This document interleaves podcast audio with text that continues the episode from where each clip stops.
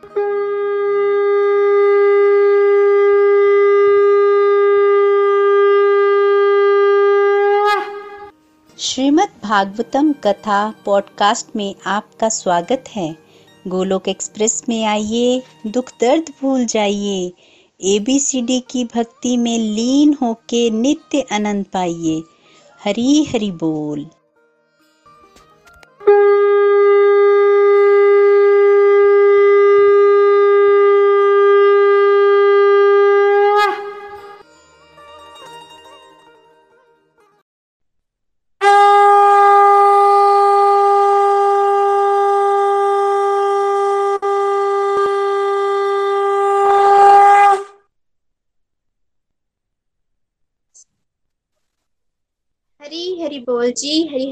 श्रीमद् भागवत महापुराण की जय। श्री भागवत भगवान की है आरती, पापियों को पाप से है तारती। श्री भागवत भगवान की है आरती, पापियों को पाप से है तारती।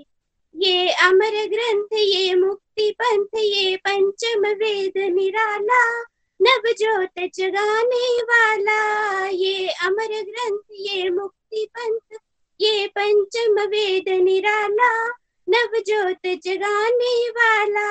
हरि नाम यही, हरि नाम यही, ये जग मंगल की आरती। पापियों को पाप से है तारती।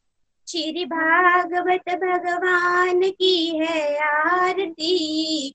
पापियों को पाप से है तारती। ये शांति गीत, पावन पुनीत पापों को मिटाने वाला हरिदर्श कराने वाला। ये शांति गीत, पावन पुनीत पापों को मिटाने वाला हरि दर्श कराने वाला, ये सुख करनी, ये दुख हरनी श्री मधुसूदन की आरती, पापियों को पाप से है तारती।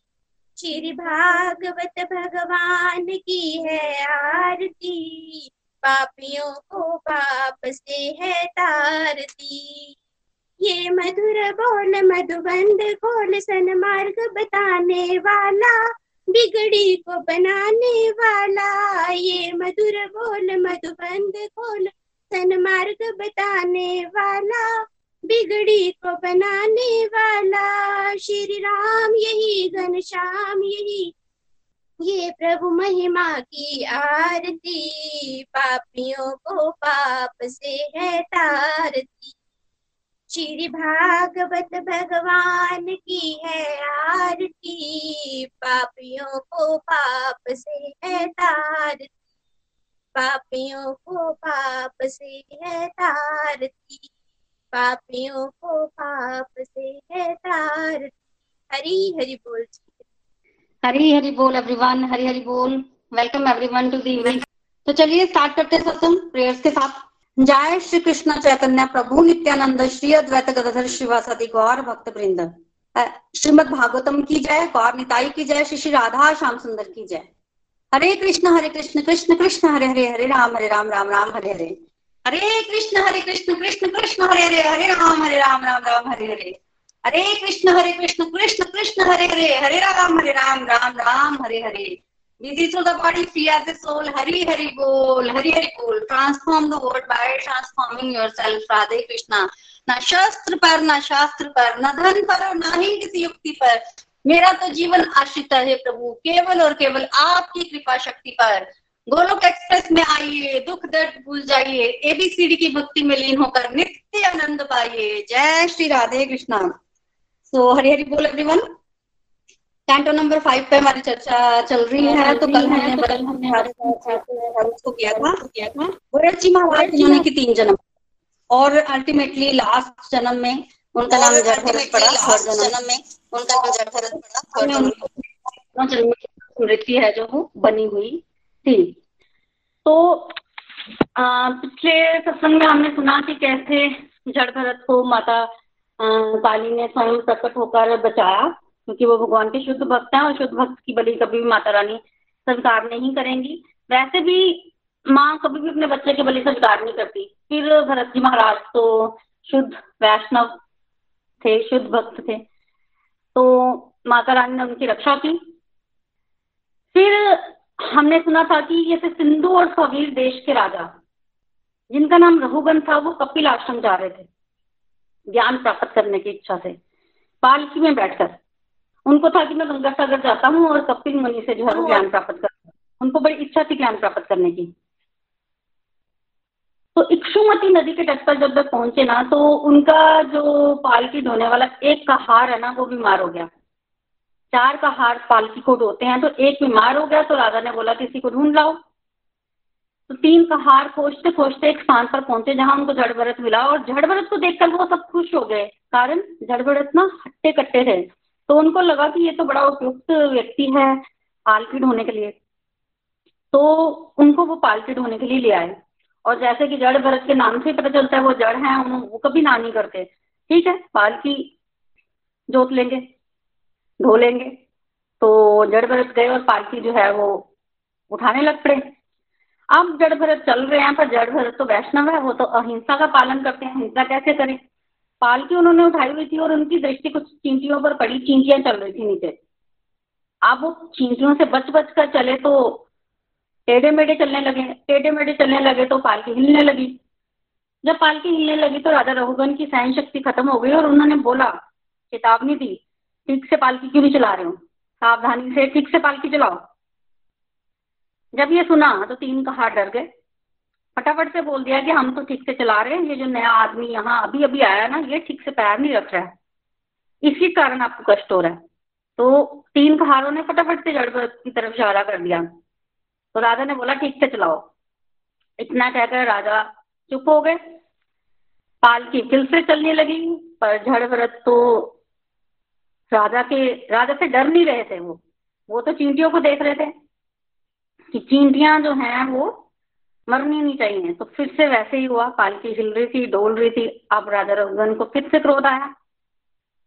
और राजा रघुगन को कहारों की बात भी समझ आ रही थी कि इस एक नए कहार की वजह से पालकी जो है वो ठीक नहीं चल रही। तो इसलिए अब की बार ना राजा ने रघुगन ने भरत को ही बोला। क्या बोला? व्यंग व्यंग से बोला। क्या बोल रहे हैं? कह रहे तुम तो वृद्ध हो, तुम्हारे ऊपर वृद्धावस्था है ना? दुबले पतले भी हो, इसलिए शायद तुम तुम थक गए हो, क्योंकि तुम बड़ी दूर से पालकी ढोते हुए आ रहे हो ना। इसलिए तुम्हें ये कार्य करने में अत्यंत कष्ट हो रहा है। और तुम्हारे साथी तुम्हारा साथ भी नहीं दे रहे। तो जो कुछ भी था, उससे उल्टा जो है वो राजा रघुगन बोलने लग पड़े। तीन चार चीज़ें उन्होंने भरत जी को बोली। पर भरत जी को क्या फ़र्क पड़ता है, वो तो जड़ है। रहो ये जो रघुगन है ना, ये रजोगुण और तमोगुण इनके अंदर प्रधान है। पर जड़ भरत तो शुद्ध सतोगुण में स्थित है। उनको कोई फ़र्क नहीं पड़ा। फिर बाल की चलने लग पड़ी। अब की बार क्या हुआ कि जरा चींटियों की लाइन लंबी थी। लंबी थी तो जड़ भरत ने छलांग लगाई। जब जड़ भरत ने छलांग लगाई तो रा, राजा रघुगन का सिर पालकी के ऊपर लग गया। आपकी बात तो राजा इतना क्रोधित हुआ ना कि राजा ने क्या बोला? जड़ भरत को ही बोल रहे हैं। मूर्ख हो तुम! तुम्हें पता नहीं, मैं तुम्हारा स्वामी हूँ, तुम मेरे सेवक हो। तुम्हें मेरी आज्ञा की जरा भी परवाह नहीं है। मैं तुम्हें दंड दूँगा। कैसे दंड दूँगा? जैसे यमराज पापियों को दंड देता हूँ। यमराज जैसे पापियों को दंड देता है, ऐसे मैं तुम्हें दंड दूँगा, मैं तुम्हारा इलाज करूँगा, तुम्हारी बुद्धि ताकि ठिकाने आ जाए, मैं तुम्हारी चिकित्सा कर दूँगा। इस तरह से वचन जो है वो रघुगन ने तमोगुण में आने के पश्चात जड़ भरत को बोले।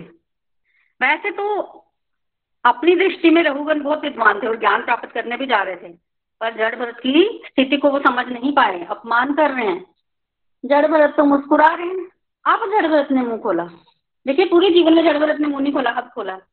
क्या कह रहे हैं राजा को? जो राजा ने व्यंग कसा था ना, उसके लिए बोल रहे हैं।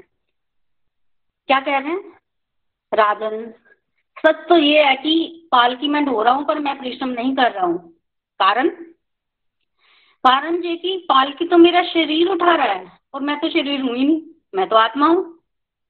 आत्माओं को कैसा परिश्रम? तो मेरे को तो कोई परिश्रम हो नहीं रहा। शरीर के लिए आप बोल रहे हैं कि तुम्हारा शरीर तो दुर्बल है, हालाँकि जड़ भर हट्टे कट्टे थे। तो कहते हैं, शरीर पतला हो, मोटा हो, कैसा भी हो, आत्मा पर उसका क्या प्रभाव पड़ता है? मैं आत्मा हूँ और मुझे किसी चीज़ का कोई कष्ट नहीं हो रहा। आपने क्या बोला, क्या नहीं बोला? कुछ कष्ट नहीं है मुझे। ये जो कष्ट है ना, शारीरिक हो, मानसिक हो, भूख लगती है, प्यास लगती है, डर लगता है, इंद्र तृप्त करने की इच्छा होती है, जहाँ व्यक्ति जो है वो सोता है, जहाँ व्यक्ति जो है वो वृद्ध हो जाता है, और भी बड़े तरह के विकार होते हैं, क्रोध, शोक, मोह, ये सब जड़ भरत कह रहे शरीर से जुड़े हुए हैं। जो तो अपने आप को शरीर मानता है, उन, उसके ऊपर तो ये सारे अपने आप पर भाव डालेंगे। पर जो अपने आप को आत्मा मानता है। आत्मा मानता मतलब है व्यक्ति आत्मा, और जिसका इसका ज्ञान हो गया है। जिसको पता है वो आत्मा है, उसके तो कुछ भी प्रभाव नहीं पड़ता। आप क्या बोल रहे हैं? आपने मुझे मूर्ख बोला? मान लो मैं मूर्ख भी हूँ। वैसे तो आप जानते नहीं है, मैं लगता हूँ, पागल जैसा पर मैं एक सिद्ध आत्मज्ञानी हूँ। आज बता रहे हैं जड़भरत मान लो आप समझते हो कि मैं मूर्ख हूँ तो भी आप मुझे दंड देकर क्या प्राप्त कर लेंगे? मूर्ख को दंड देने से कुछ नहीं होता। मान लो एक घोड़ा है, उसको आप बोल रहे हैं एबीसीडी बोल। उसको नहीं आती है, वो घोड़ा है। आपने उसको बड़ा मारा तो क्या वो एबीसीडी बोल लेगा? नहीं बोलेगा, उसको आते ही नहीं। तो जड़ भरत कह रहे हैं कि मूर्ख को दंड देने से क्या होगा? कुछ नहीं होता, कुछ नहीं होगा। और दूसरा, आप कह रहे हैं कि आप मेरे स्वामी हैं, मैं सेवक हूँ। अच्छा आप स्वामी कैसे बन गए? आपको पता है ये रोटेशन चलती रहती है। ये पद तो अस्थाई है। आज आप राजा, मैं सेवक, कल मैं राजा, आप सेवक। जड़बर ठीक ठीक बोल रहे हैं, वो पिछले जन्म में, पिछले से पिछले जन्म में राजा ही तो थे। तो ये पद तो अस्थाई है इसके विश, इस मतलब आप अपने आप को इस जन्म में राजा समझ रहे हैं और उसके लिए मुझे आदेश दे रहे हैं तो ठीक नहीं है। सच तो ये है कि हम सब दास हैं, हमारा सनातन धर्म है, सबों की सेवा करना। हम सब ही दास हैं। तो आप इस तरह से नहीं, ये आप ठीक नहीं कह रहे हैं। दंड क्या देंगे आप मुझे? हम सबको प्रकृति जो है वो स्वयं ही दंड दे रही है। तो राजा रघुगन तो ज्ञान प्राप्त करने के लिए जा रहे थे। और जब जड़व्रत के मुँह से ये सारी बातें सुनी तो राजा रघुगन जो है वो हक्के बक्के रह गए। ये क्या हो गया? राजा रघुगन को तुरंत समझ में आएगी कुछ गड़बड़ कर दी है मैंने। ऐसी बातें, इसका हार के मुँह से दिखने में बिल्कुल भी सुंदर नहीं लग रहा था, काला था। ऐसी बातें, हालाँकि ब्रह्म तेज से युक्त थे भरत जी महाराज, पर छुपा हुआ था ब्रह्म तेज पर बातों से पहचान लिया। आप तो राजा रघुगन जो है पालकी से नीचे उतरे, और उतरते ही जड़ भक्तों के चरणों में दंडवत पर नाम, क्षमा क्षमा क्षमा मांगी। कहा कि मैं आपकी बातों से आपको पहचान गया हूँ। आप तो आत्मज्ञानी पुरुष हैं, आप कोई कहार नहीं है। कौन है आप? विद्वान ब्राह्मण या संत? कहीं आप महाराज दत्तात्रेय तो नहीं है? दत्तात्रेय का नाम लिया है दत्तात्रेय तो नहीं है? कौन हूँ आप? मैं पहचान रहा हूँ आपको कि आप सामान्य मनुष्य तो नहीं है। फिर एकदम से कहा, राजा रघुगन ने, क्या कहते हैं राजा रघुगन मुझे ना तो इंद्र के वज्र से डर लगता है, ना मुझे शिव जी के त्रिशूल से डर लगता है। और ना ही मुझे यम के दंड से डर लगता है। मुझे डर लगता है तो ब्राह्मण अपराध का। कहीं मेरे से कोई ब्राह्मण का अपराध या वैष्णव अपराध ना हो जाए, मैं तो एक ही चीज़ से डरता हूँ और मुझे ऐसे लगता है कि मैंने वो कर दिया है। मैं आपको पहचान नहीं पाया।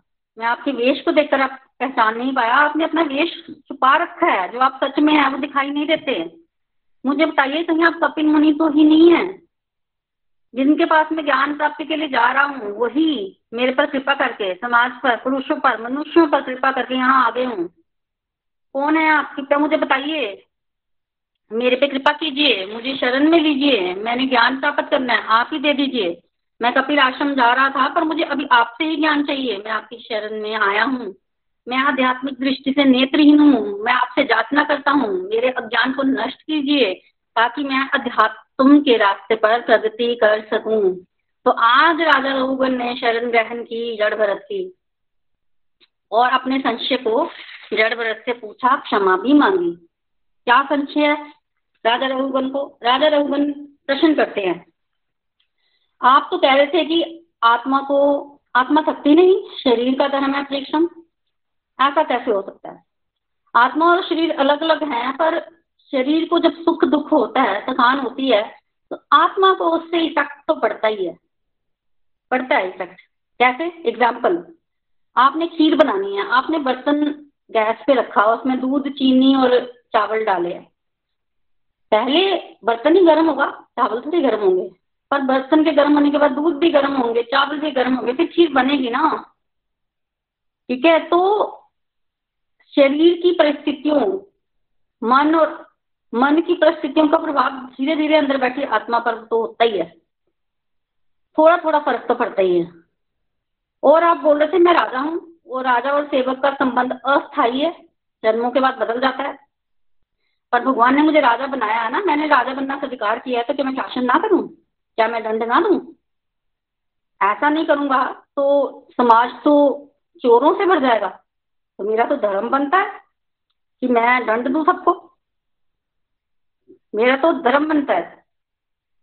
तो ऐसा कैसे? तो अपने बेसिकली जो राजा रघुवंश थे, वो शरीर के लेवल पर प्रश्न पूछ रहे थे।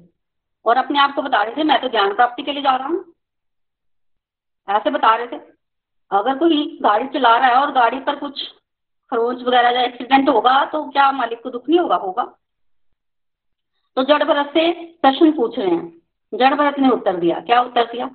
सबसे पहले तो जड़ भरत ने कहा, राजन, आप विद्वान या ज्ञानी के समान बातें कर रहे हैं, पर सच तो ये है कि आपको ज्ञान व्यान कुछ नहीं है। आपको कुछ पता नहीं है, आप बन रहे हैं कि बड़ा कुछ पता है आपको। आप क्वेश्चन जो है वो सारे के सारे शरीर के लेवल पर हैं। शरीर से ऊपर तो उठे नहीं। आप, आपको अभी इंद्रिय तृप्ति में ही मज़ा आ रहा है। जब संसार ही अच्छा लग रहा है तो संसार क्यों छोड़ोगे आप? आप तो संसार में फंसे हो। व्यक्ति सपने में है और सपने उसको सच्ची लग रहे हैं। जब व्यक्ति सपना देख रहा है ना तो सपना उसको सच्ची लग रहा है। वो तो तब उसको झूठा लगेगा जब वो उठ जाएगा सुबह। तो अभी तो आप सपने में ही हो। और मन के हाथों चलिए वो, मन तो तीन गुणों का बना हुआ, माया का बना हुआ है। ना तो आपकी इंद्रिया आपके कंट्रोल में, ना मन आपके कंट्रोल में। है तो ये जो मन है, यही मनुष्य के बंधन का कारण है। और यही व्यक्ति के मुक्ति का कारण है। मन ही व्यक्ति को संसार में बांधता है, उसके कारण व्यक्ति जो है, वो कष्ट जो है, वो भोगता है। तो मन से अगर मुक्ति प्राप्त करनी है, तीनों गुणों से मुक्ति प्राप्त करनी है तो कह रहे हैं कि भक्ति करनी पड़ेगी। तो राजा रघुगन को पहले तो जड़ भरत बोल रहे कि आपको ज्ञान व्यान कुछ नहीं है। आप संसार में फंसे हैं भक्ति करोगे तो संसार से बाहर निकलोगे। जागृत होगे तो स्वप्न जो आया है, उसको झूठा मानोगे अदरवाइज़ तो सपना ही सच लगेगा। और भक्ति करो, भक्ति किसी की शरण में जाके आप इस तरह से कर सकते हो। तो इस तरह से राजा रघुगन को जो है जड़ भरत बता रहे हैं। और जड़ भरत क्या बता रहे हैं राजा रघुगन को? बता रहे हैं कि हम मनुष्य ना बेसिकली देखा जाए तो प्रकृति ही है। घड़े का एग्ज़ाम्पल दिया कि मिट्टी है, मिट्टी से घड़ा बना, घड़ा टूटा तो फिर से मिट्टी बन गया। उसी तरह से हम प्रकृति हैं, हमारा शरीर बना, जब मर जाएँगे, शरीर नष्ट हो जाएगा तो फिर वो मिट्टी बन जाएगा, वही पंच तत्व पंच तत्व में विलीन हो जाएँगे। सृष्टि भी इसी तरह से है। सत्य तो केवल भगवान ही है और वो सत्य, तब तक व्यक्ति को पता नहीं चल सकता जब तक वो शरण में जाकर भगवान की भक्ति ना करें। अब राजा रघुगर ने पूछा कि आप कौन है? पूछा था ना पीछे कि कौन है आप? तब बता रहे हैं। जड़ भरत आज अपना परिचय दे रहे हैं। मैं कौन हूँ? मैं पिछले जन्म में राजा भरत था। राजा भरत का नाम तो सुना होगा, जिसके नाम पर हमारे देश का राम जो है वो भारत पड़ा, जो सुना रघुवन में। आप राजा भरत है? बिल्कुल भरत हूँ। मैंने संसार का त्याग किया, मल के समान। मेरी आध्यात्मिक प्रगति भी हो गई थी, पर दुर्भाग्यवश मैं भटक गया, मैं हिरन में फंस गया।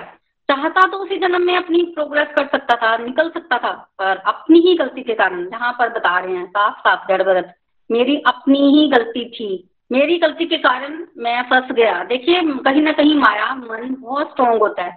व्यक्ति अंदर कुछ सूक्ष्म इच्छाएँ रह जाती हैं। अगर व्यक्ति बहुत ज़्यादा सावधान होकर नहीं चलेगा तो भटकने के चांसेस बहुत ज़्यादा है, चाहे वो 99 की स्टेज पे क्यों ना पहुँच जाए। तो बताया कि मेरे को, मैं भटक गया था, फिर मैं हिरन बना। हिरन के जन्म में मुझे सब याद था और फिर मैंने वो गलती दोबारा नहीं की। फिर अब मैं जड़ भरत बनाऊँ और मुझे अभी भी दो जन्मों का याद है पिछला और इसलिए मैं इस तरह से विचरण करता हूँ। तो बेसिकली मैं अब जड़ बन गया हूँ।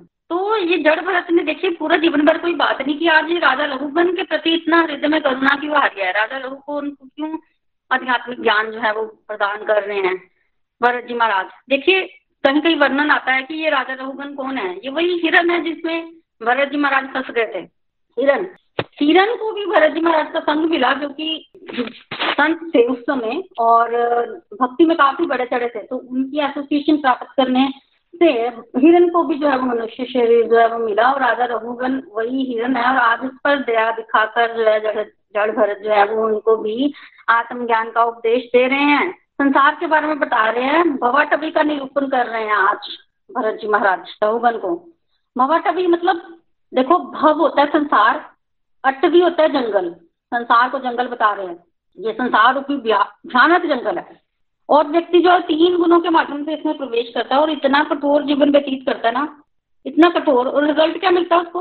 पाप, पुण्य, मिश्रित। भगवत गीता में भी हम पढ़ते हैं ना, व्यक्ति को तीन तरह के फल मिलते हैं। इच्छित अनिश्चित और मिश्रित। तो व्यक्ति जो है वो ऐसे कर्म करता है, सतोगुण, रजोगुण और तमोगुण में कुछ पाप करता है, कुछ पुण्य करता है, कुछ मिक्स कर लेता है। दिन रात कठिन परिश्रम करता है और फिर उसी के अनुरूप उसको फल मिलता है, उसको भोगता है, फिर शरीर खत्म हो जाता है, फिर दोबारा शरीर लेता है, श्रम ही करता रहता है। तो जंगल के एग्ज़ाम्पल से समझाया कि कुछ लोग जंगल में जाते हैं ताकि वहाँ से वस्तुओं का, वस्तुएँ इकट्ठी करके उसका उपयोग कर सके। तो उसमें बड़ा अच्छा भरत जी महाराज एग्ज़ाम्पल देते हैं कि मान लो एक व्यक्ति वन में गया, वैसे ही थोड़ा सा वन में अंदर जाके देखता हूँ, ऐसे गया। एक किलोमीटर भी आगे नहीं गया था तो रात होने लग पड़ी, वो वापस आना चाहता था, पर उसने क्या देखा? उसने देखा कि सामने से एक भेड़िया आ रहा है। जब उसने भेड़िए को देखा तो वो सामने से अब वापस तो जाएगा नहीं तो वो पीछे की तरफ़ भागा। जब वो पीछे की तरफ़ भागा तो वन में अंदर चला गया। जैसे ही वन में अंदर गया तो रात भी होने लग पड़ी थी और काफ़ी आगे चला गया। अब उसको समझ ना आए कहाँ जाए कहाँ जाए वो। तो आगे उसको एक चुड़ैल दिखी। अब वो दिख रहा चुड़ैल, पीछे भेड़िया, आगे चुड़ैल, कहाँ जाए वो? तीसरी तरफ़ भागा। तीसरी तरफ़ भागा तो आगे एक गड्ढा था, उसको समझ नहीं आई और उसका पैर फिसल गया वो गड्ढे में गिर गया। पूरा गड्ढे में नहीं गिरा, एक बेल थी वहाँ पर ना तो बेल को पकड़ लिया उसने और उल्टा लटक गया। सिन नीचे है उसका और पैर ऊपर है, उल्टा लटक गया। उल्टा लटकते लटकते उसने नीचे देखा तो एक सांप था गड्ढे में। मतलब जब वो नीचे गिरेगा, तब सांप उसको काट लेगा और वो मर जाएगा। अब उसको दिख रहा है कि खतरा ही खतरा क्या करूँ? बेल को देख रहा जब तक बेल से लटका रहेगा, तब तक तो ज़िंदा है। बेल से, बेल टूटी तो हो गया। इतने में दो चूहे आते हैं। दो चूहे आते हैं, एक सफ़ेद और एक काला। और वो चूहे क्या करते हैं? वो चूहे जो है, वो बेल को काटना शुरू कर देते हैं, उतरना शुरू कर देते हैं। वहाँ एक मधुमक्खियों का छत्ता है और मधुमक्खियाँ आके ना उसके मुँह पर काटना शुरू करती हैं उसको। अब पैर तो लटके हैं बेल से, अब हाथों से वो मधुमक्खियों को उड़ा रहा है। और उसको इस समय क्या सोचना चाहिए? कैसे इसकी फीलिंग होनी चाहिए? तभी उसको बड़ा मज़ा आ रहा है। क्यों? क्योंकि मधुमक्खियों के छत्ते से ना शहद की एक बूंद टपकी उसके मुँह पर और वो उसको चाट रहा है और बड़ा मुस्कुरा रहा है, उसको मज़ा बड़ा रहा है। तो भरत जी महाराज आज समझा रहे हैं कि इसको बोलते हैं संसार रूपी भवा तभी कि चारों तरफ़ खतरा कभी भी कहानी खत्म हो सकती है। फिर भी व्यक्ति जो भोग करने में लगा है। भोग रहा है वो व्यक्ति और खुश है। भेड़ियों को कंपेयर किया बीमारी से कि एक तरफ़ से व्यक्ति बीमारी से ग्रस्त होता है। चुड़ैल को कंपेयर किया बुढ़ापे से व्यक्ति को बीमारी भी लग जाती है, बुढ़ापा भी आ जाता है। और और जो सांप है, वो मृत्यु है। मृत्यु भी खड़ी है नीचे।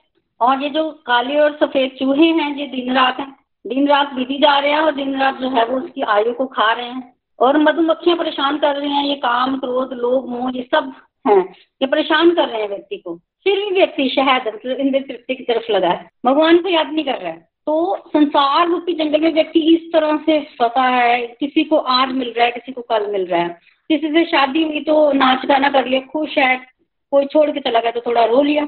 ये इस बवाटवी में व्यक्ति फंसा है, तब तक बाहर नहीं निकल सकता, जब तक उसको सत्संग नहीं मिलता, जब तक उसको कोई प्रभु का प्यारा नहीं मिलता, जब तक उसको प्रभु की राह की तरफ़ वो नहीं लगाता, जब तक वो भगवान की प्राप्ति के लिए भक्ति नहीं करता, जब तक उसने सीरियसली अपने विषय में सोचना नहीं शुरू किया, तब तक यहाँ से निकलना कोई इतनी आसान बात नहीं है। व्यक्ति जब इस रास्ते पर चलता है, रास्ता क्लियर दिख रहा है, उस पर चलता है चलता है चलता है, तभी उसके रास्ते में माया रूपी विघ्न आते हैं।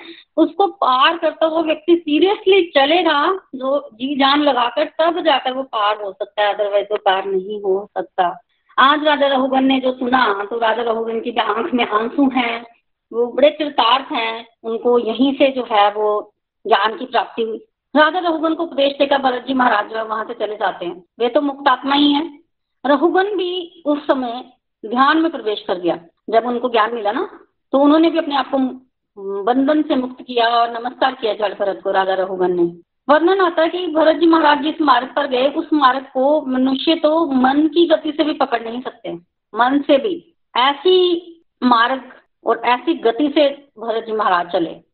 एग्ज़ाम्पल दिया है मक्खी और गरुड़ का। मक्खी जो है, गरुड़ की गति को नहीं समझ सकती। गरुड़ जी कहाँ कहाँ जाते हैं, मक्खी वहाँ वहाँ नहीं जा सकती। मन हमारा मक्खी जैसा है और भरत जी महाराज जो है उनकी गति गरुड़ जैसी है। हम उसको नहीं समझ सकते, नहीं समझ सकते।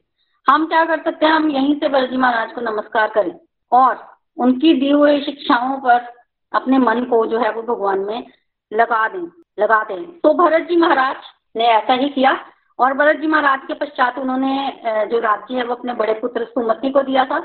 सुमति ने बड़ा अच्छा राज्य संभाला और आगे उनके वंश में एक बहुत ही श्रेष्ठ राजा हुए, उनका नाम था गय। तो इस तरह से वर्णन चल रहा है, तब दीक्षित महाराज सुखदेव गोस्वामी से पूछते हैं कि सुखदेव जी से प्रश्न किया दीक्षित महाराज ने कि महाराजा प्रियव्रत ने आपने बताया रथ चलाया था? और उस रथ को चलाने से सात द्वीप बन गए थे और सात समुद्र बन गए थे और सात द्वीपों का जो राज्य है, उन्होंने आगे अपने बच्चों को दिया था। तो वो जो भूगोल है, उसका वर्णन बताइए। ये पृथ्वी कितनी बड़ी है? स्वर्ग कितना बड़ा है? इनका परिमाण क्या है? लक्षण क्या क्या है? सब बताइए, सब लोगों का वर्णन कीजिए। सब। उसके उत्तर में सुखदेव गोस्वामी कहते हैं, देखिए, हम लोग तो इस मटेरियल वर्ल्ड की सृष्टि का थोड़ा बहुत वर्णन कर सकते हैं। कोई जहाँ होगा, उसका थोड़ा बहुत वर्णन कर देगा। पर सुखदेव गोस्वामी ने जब वर्णन किया तो सब लोगों का वर्णन किया। पृथ्वी लोग, ऊपर के लोग, नीचे के लोग, सारे आध्यात्मिक सृष्टि का वर्णन करने में सक्षम है। सब सब वर्णन किया। इंद्र के पुत्रों को नौ स्थान दिए गए थे ना राज्य करने के लिए। तो उनके अलग अलग नाम हुए और उन सभी स्थानों पर भगवान की आराधना की जाती थी। तो बेसिकली श्रीमद् भागवतम में बहुत विस्तार से भूगोल खगोल का वर्णन आया है। पाँच से छह अध्यायों में प्रॉपर वर्णन किया गया है कि कौन सा लोग कितना बड़ा है, कहाँ पर है, किसके पास क्या आता है। इस तरह से सारे लोगों का जो है वो वर्णन किया। स्वर्ग लोग कौन से होते हैं और नरक लोग कौन से होते हैं पताल लोग कौन से होते हैं, और व्यक्ति वहाँ कैसे जाता है, गुणों के हिसाब से जाता है। सतगुण, रजगुण, तमोगुण। इन तीन गुणों के मुताबिक अलग अलग लोग बनते हैं। उनमें रहने वाले लोगों का स्वभाव भी अलग अलग होता है। और व्यक्ति किस तरह के कर्म करता है, उस कर्मों के अकॉर्डिंग उनको अलग अलग स्थानों पर जो है वो भेजा जाता है। अलग अलग कर्म होते हैं जिनके फल एक ही स्थान पर जो है वो नहीं भोगे जा सकते। इसलिए व्यक्ति को अलग अलग समय पर अलग अलग जगह डाला जाता है। जैसे किसी ने अगर यात्रा करनी है, मान लो एरोप्लेन में जाना है तो उनको रेलगाड़ी में तो नहीं बिठाया जाएगा। और अगर किसी ने रेल से ट्रैवल करना है तो उनको क्यों आप एयरप्लेन में बिठाओगे? तो इस तरह से अलग अलग कर्मों के अकॉर्डिंग अलग अलग जगहों पर जो है व्यक्ति को पूजा जाता है। पूरा का पूरा वर्णन किया। तब दीक्षित महाराज ने फिर प्रश्न किया, क्या नरक भी कोई विशेष स्थान है? नरक क्या है? तब बताया परीक्षित जी महाराज ने प्रश्न किया और सुखदेव गोस्वामी बताते हैं कि बिल्कुल नरक भी एक तरह से जेल के समान है। नरक जेल, जहाँ व्यक्ति अगर कोई गलती करता है तो उसको भेजा जाता है। जैसे मटेरियल वर्ल्ड में देखिए सिनेमा घर भी होते हैं, जेल भी होता है रेस्टोरेंट भी होते हैं। तो व्यक्ति कभी तो रेस्टोरेंट में जाता है, खाना खाता है, फिर जब उससे कोई गलती हो जाती है उसको जेल में डाल दिया जाता है। ऐसे ही ब्रह्मांड में भी स्वर्ग लोग है, नरक लोग है। व्यक्ति अच्छा करेगा पुण्य कर्म करेगा, स्वर्ग लोग जाएगा। बुरा करेगा, अच्छे काम नहीं करेगा तो नरक लोग जाएगा। पर अल्टीमेटली स्वर्ग जाएगा नरक आना तो उसको मटेरियल वर्ल्ड में पड़ेगा। मृत्यु लोक में आगे जब तक भक्ति नहीं करेगा, तब तक जो है वो इस तरह से चक्कर लगाता ही रहेगा।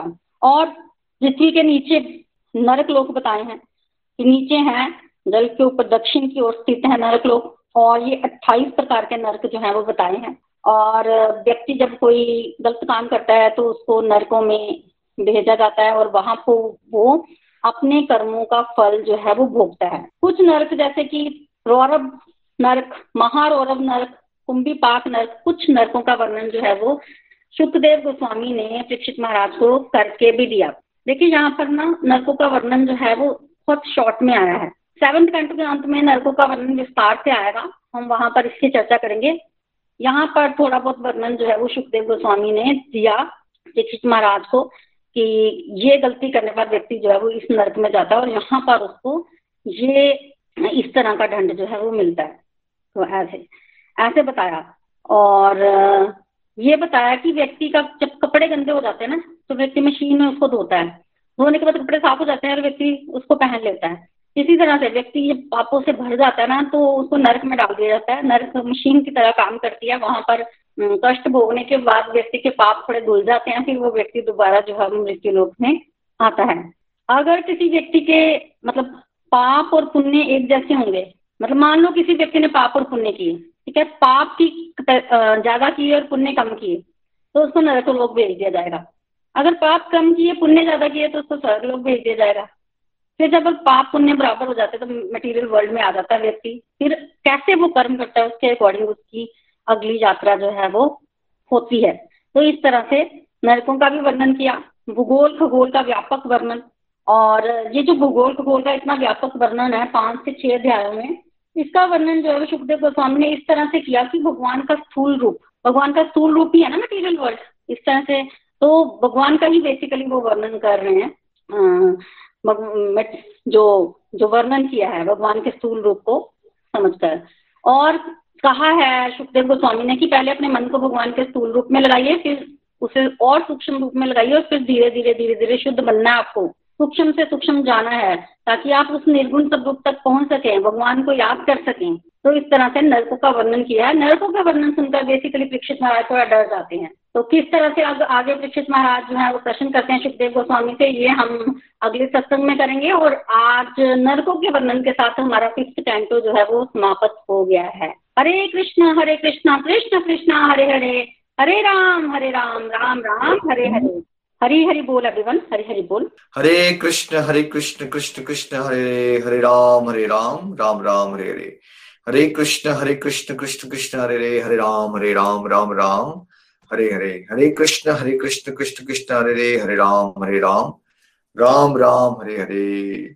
श्रीमद भागवतम की जय हो. हरी हरि बोल. Thank you so much Preeti भाभी. आपने बहुत प्यारे से हमें कथा बताई. एक मिनट, मुझे भी ना स्क्रीन हरे कृष्ण हरे कृष्ण कृष्ण कृष्ण, हरे हरे हरे राम हरे राम राम राम, हरे हरे हरे कृष्ण हरे कृष्ण कृष्ण कृष्ण, हरे हरे हरे राम हरे राम राम राम, हरे हरे हरे कृष्ण हरे कृष्ण कृष्ण कृष्ण, हरे हरे हरे राम हरे राम राम राम, हरे हरे हरे कृष्ण हरे कृष्ण कृष्ण कृष्ण, हरे हरे हरे राम हरे राम राम राम, हरे हरे. हरी हरि बोल, हरी हरि बोल. देखिए अल्टीमेटली जो राहुगन की कथा है बेसिकली है ना? राजा राहुगन और जड़ भरत की, है ना? पहले कैसे एक राजा के अंदर अहंकार है है ना?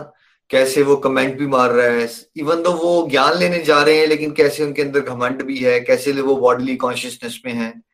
तो वो क्या रहुगन की बात हो रही है या वो कलयुग में मैक्सिमम जो लोगों का बिहेवियर है, उसकी बात हो रही है राइट हम अपने पावर से, है ना? पोजीशन से पफ अप हो जाते हैं हम। ईगो में होते हैं ना और बॉडली कॉन्शियसनेस से सबको जज करते रहते हैं। देखिए, समाज में ऐसे बहुत सारे महात्मा हैं जो बॉडी लेवल पे या सोशल स्टेटस के लेवल से या हो सकता है वो आपको जैसे होता ना लोग कह देते हैं, यार, ये पागल है या वो है ऐसा। ऐसे बहुत सारे महात्मा हो सकते हैं जो अवधूत के भेष में घूम रहे हैं आपके सामने राइट क्योंकि बहुत सारे महात्मा ऐसे होते हैं, जैसे जड़ भरत है, जो ऑलरेडी बहुत पहुँचे हुए हैं, लेकिन वो उसको छुपा के रखते हैं उसको। तो एक तो हमें बिहेवियर जो है सभी के साथ केयरफुली करना चाहिए, है ना? और कैसे जब रहुगन को फाइनली जड़ भरत ज्ञान देते हैं थोड़ा सा तो कैसे रहुगन को रियलाइजेशन आ जाती है, राजा रहुगन को गड़बड़ हो गई है? तो वो क्या मेंशन करते हैं? किससे डर नहीं लगता?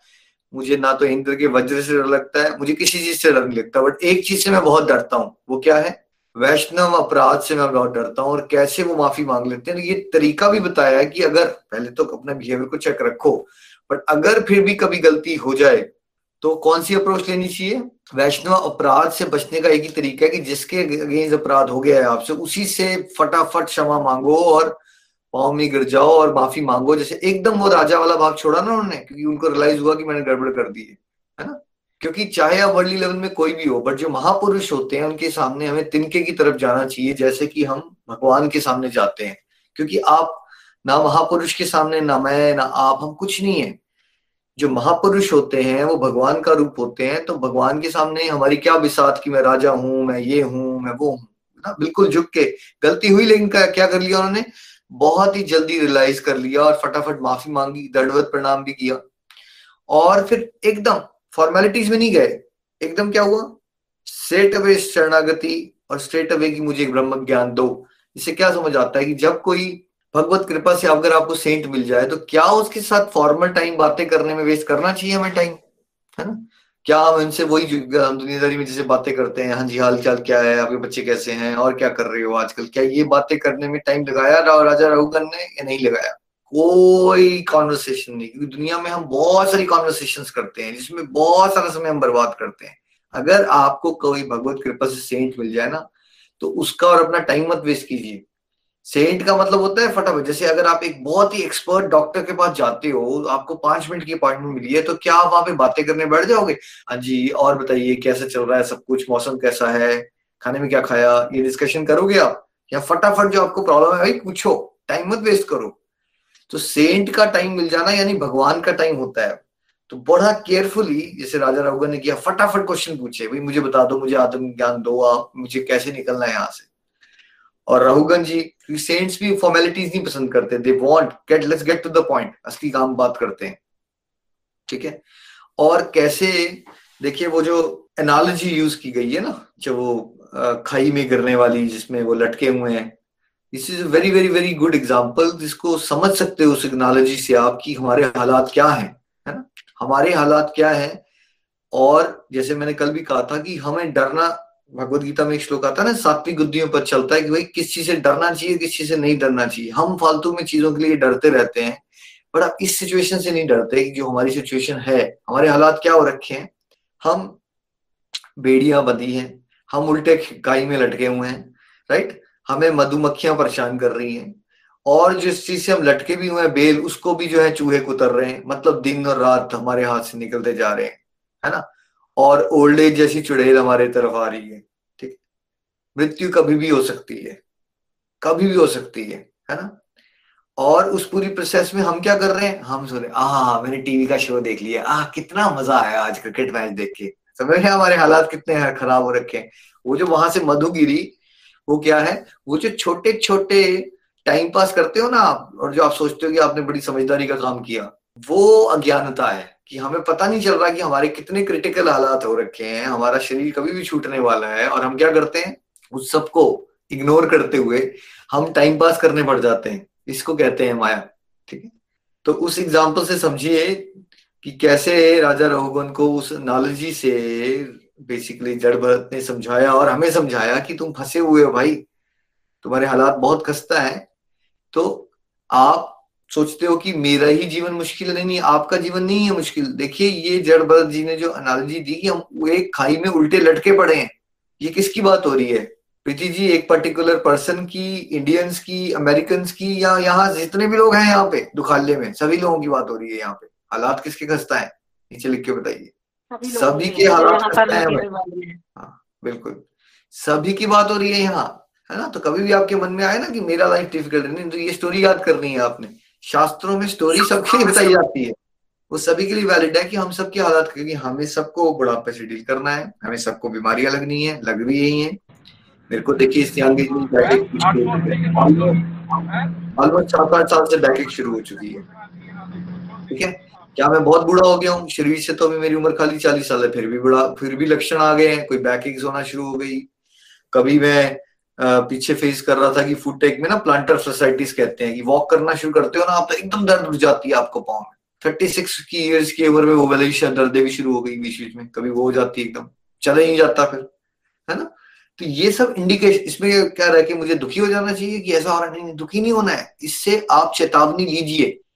क्योंकि ऊपर वाला ना हमें चेतावनी देता है अलग अलग तरह से कि बेटा रियलाइज़ करो, ये शरीर है, ये दुखाले है, इसको त्याग के भगवत धाम और भगवत प्रेम के बारे में सोचो, नहीं तो ये कभी भी खत्म हो सकता है। जब आपको लाइफ में सफरिंग आती है तो आपने ये वाला आज का एग्ज़ाम्पल याद रखना है कि हमारे हालात ये हो रखे और दिन और रात कैसे हमारा निकलता जा रहा है।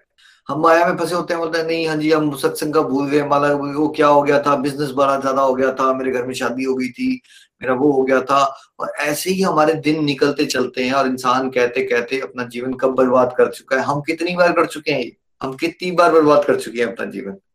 तो इस एग्ज़ाम्पल से हमें क्या समझना है आज? कि हमें समझना है कि मैं आत्मा हूँ।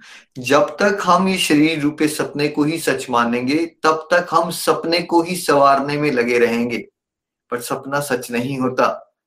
तो असली ज्ञान ये है कि हम आत्मा हैं और अल्टीमेटली जब तक हम ईश्वर के प्रेम की तरफ़ सीरियस नहीं होंगे, तब तक हम यहाँ चक्की पीसते रहेंगे अलग अलग प्रकार से, ठीक है? हो सकता है उस चक्की पीसने का तरीका थोड़ा अलग हो जाए, है ना? बट हम सब फंसे हुए हैं तो this is very very very important कि हम उस बात को रियलाइज़ करें कि ज़्यादा बड़ी प्रॉब्लम ये नहीं है आपकी कि आपको मटेरियल लाइफ में कोई प्रॉब्लम आ रही है। सबसे बड़ी प्रॉब्लम ये है कि हम सब खाई में उल्टे लटके हुए हैं, इसको रियलाइज़ कीजिए, है ना? तो आप अगर वो देखो एक तरीका होता है कि आप आपके घर में अच्छा मेरा बाथरूम का ना टैप लीक कर रहा है।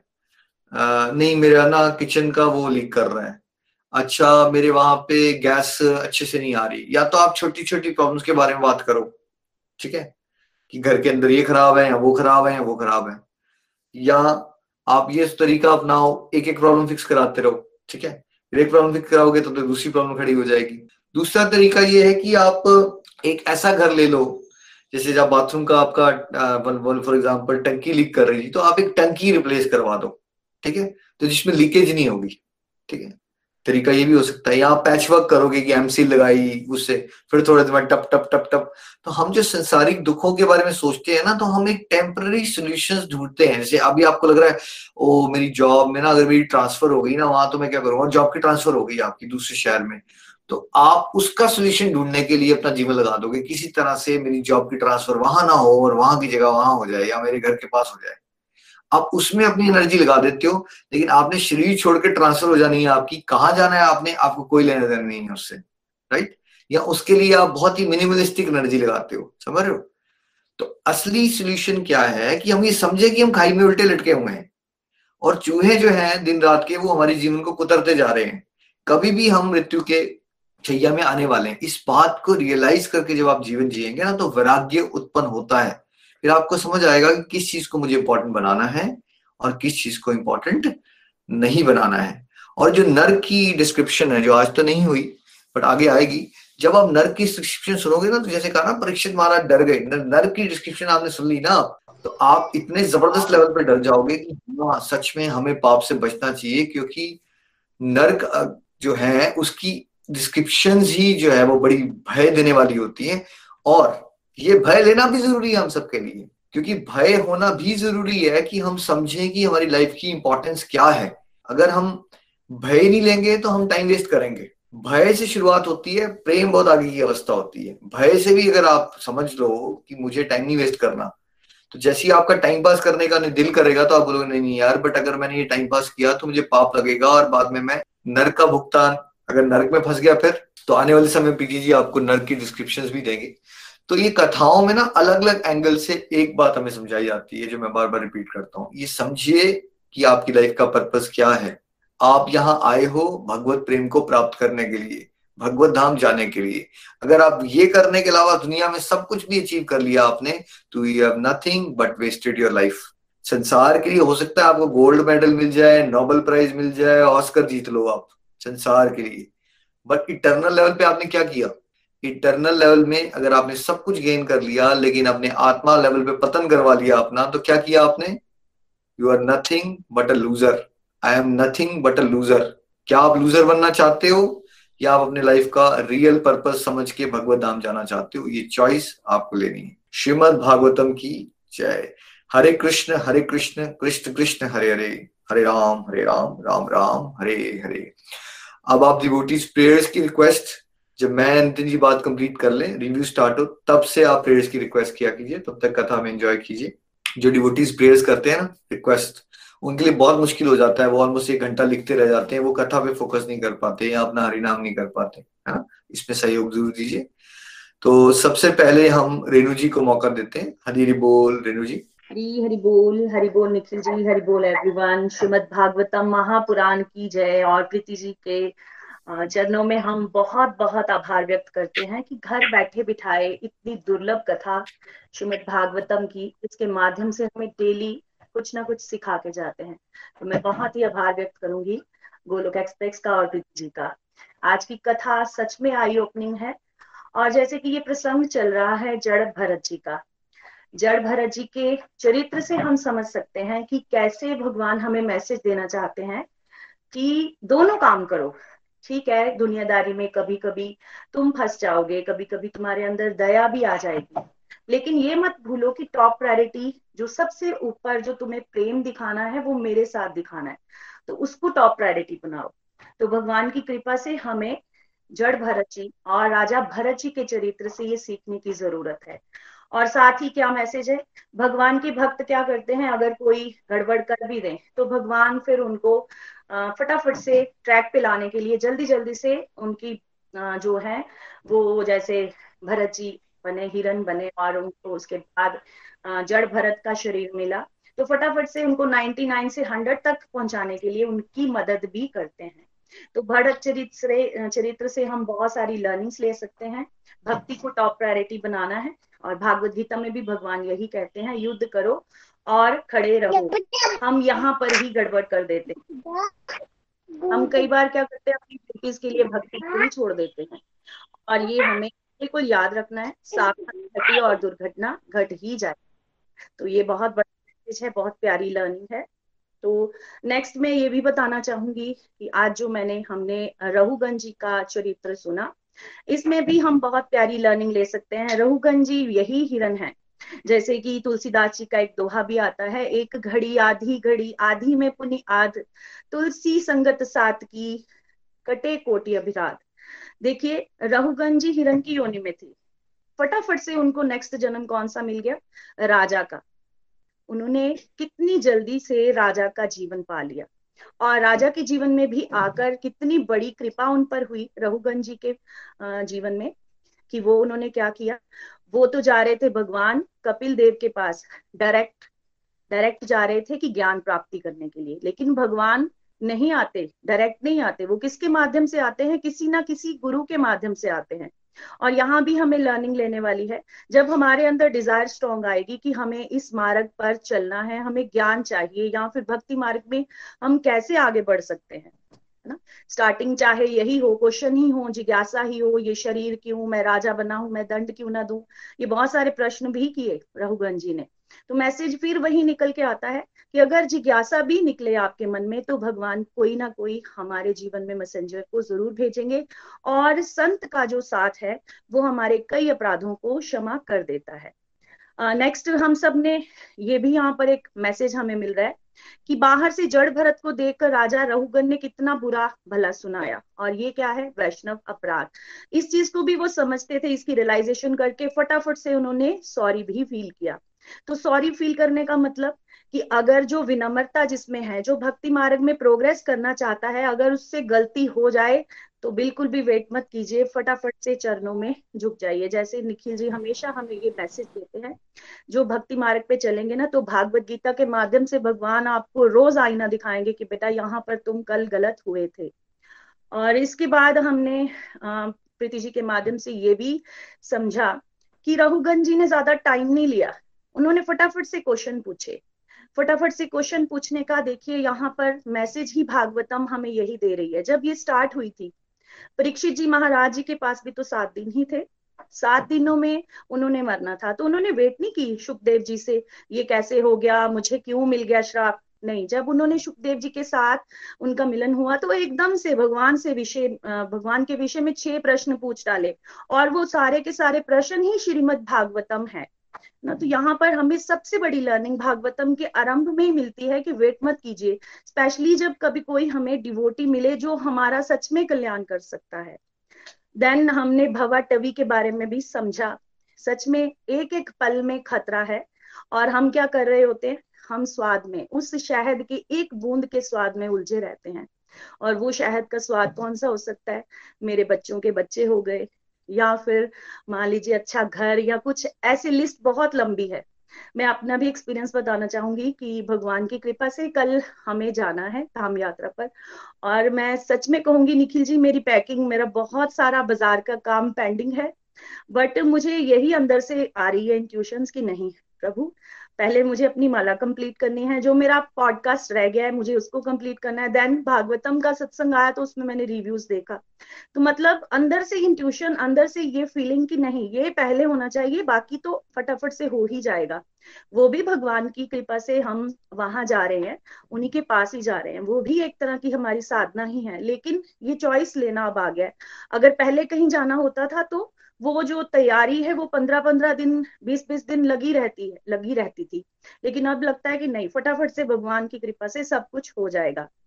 और बार बार जो आप हमें कहते हो, फ्यूचर से आप डरते हो, प्रेजेंट में आप कभी जीते नहीं हो, लेकिन एक्चुअल में फ्यूचर क्या है कि डेथ, इसके बारे में विचार करो।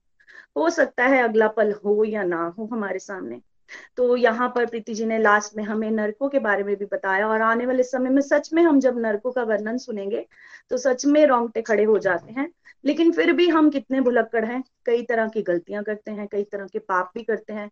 और हो सकता है जन्मों से ये पाप पुण्य भुगतते भुगतते फिर से भगवान ने एक मैं, एक जैसे वो निकी प्रीति जी मैं, दे रहे थे एग्ज़ाम्पल वॉशिंग मशीन में गंदा कपड़ा डाला, पाप जो है वो नरक में रहकर भुगते और स्वर्ग जो है, वहाँ पर पुण्य भुगते और दोबारा से ये मनुष्य जीवन।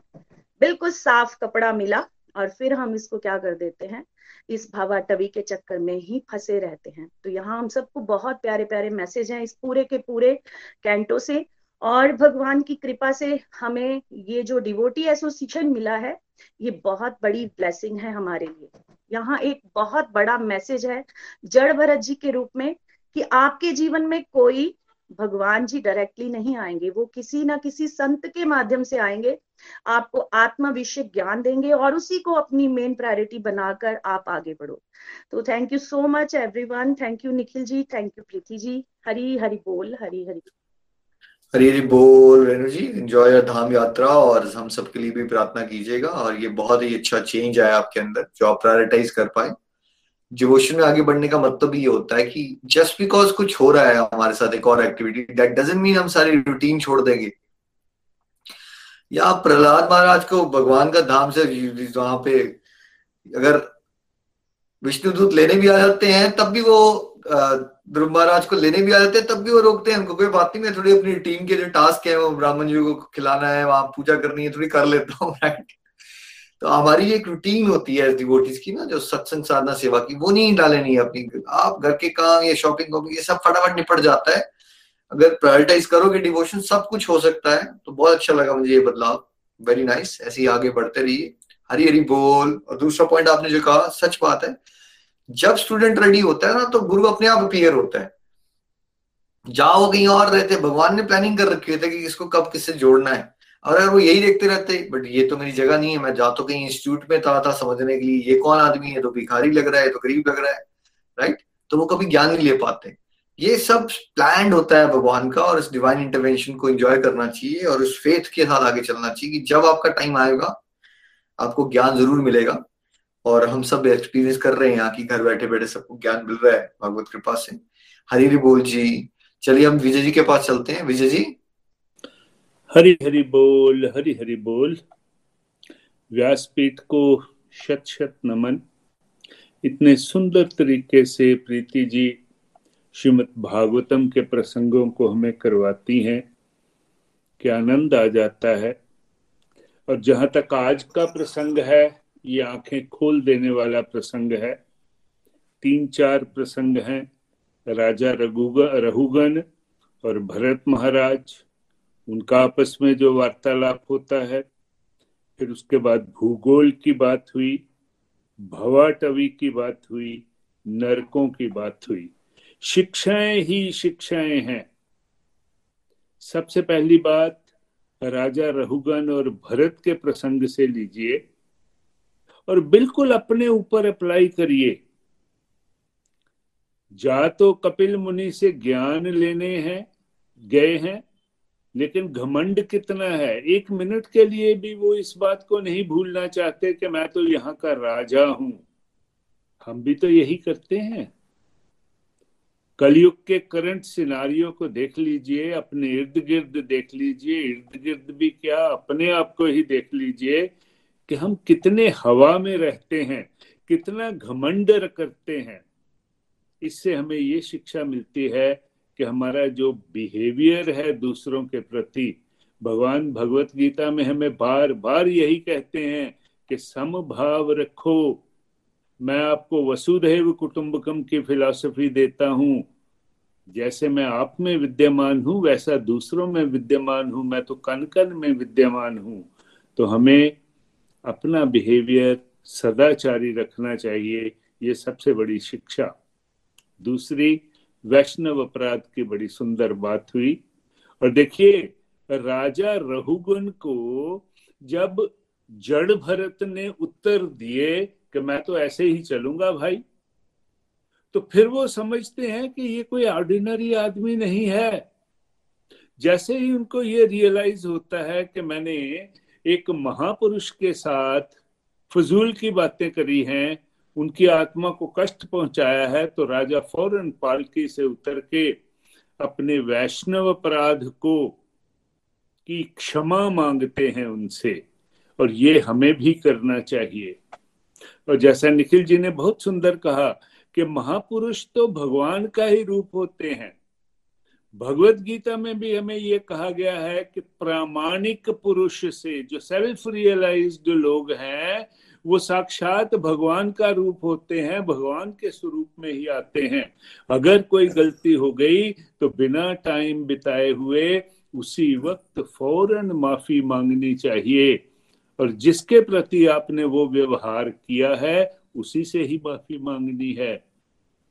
क्योंकि भागवत में एक कथा भी आती है कि किस तरह से विष्णु भगवान के पास दुर्वासा ऋषि जो हैं जिन्होंने एक वैष्णव अपराध किया था, वो जाते हैं तो भगवान विष्णु कहते हैं कि तुमने मेरे भक्त का अपराध किया है, मेरा भक्त ही तुम्हें माफ़ करेगा। फिर यहाँ टाइम भी वेस्ट नहीं करना है, फजूल की बातें भी नहीं करनी। बहुत सुंदर एग्ज़ाम्पल दी गई कि जब हम एक डॉक्टर एक्सपर्ट के पास जाते हैं तो राम कहानियाँ नहीं सुनाना, सुनानी शुरू कर देते। उसके पास टाइम ही नहीं है, वो आपकी बात सुनता है सिम्टम सुनता है, आपको मेडिसिन लिख के देता है। और एक चीज़ जो राजा रघुगन और भरत के प्रसंग से आती है, जब भरत जी कहते हैं, जब रघुगन कहते हैं कि मैं तो राजा हूँ, मैं तुम्हें दंड दे सकता हूँ तो भरत जी बड़े कटाक्ष वाले वाले रूप में कहते हैं कि कभी तू राजा, कभी मैं राजा। और ये सही बात होती है। कि राजा भरत पिछले जन्म में थे और राजा रघुगन वो हिरण थे जिसमें उनको आसक्ति हुई।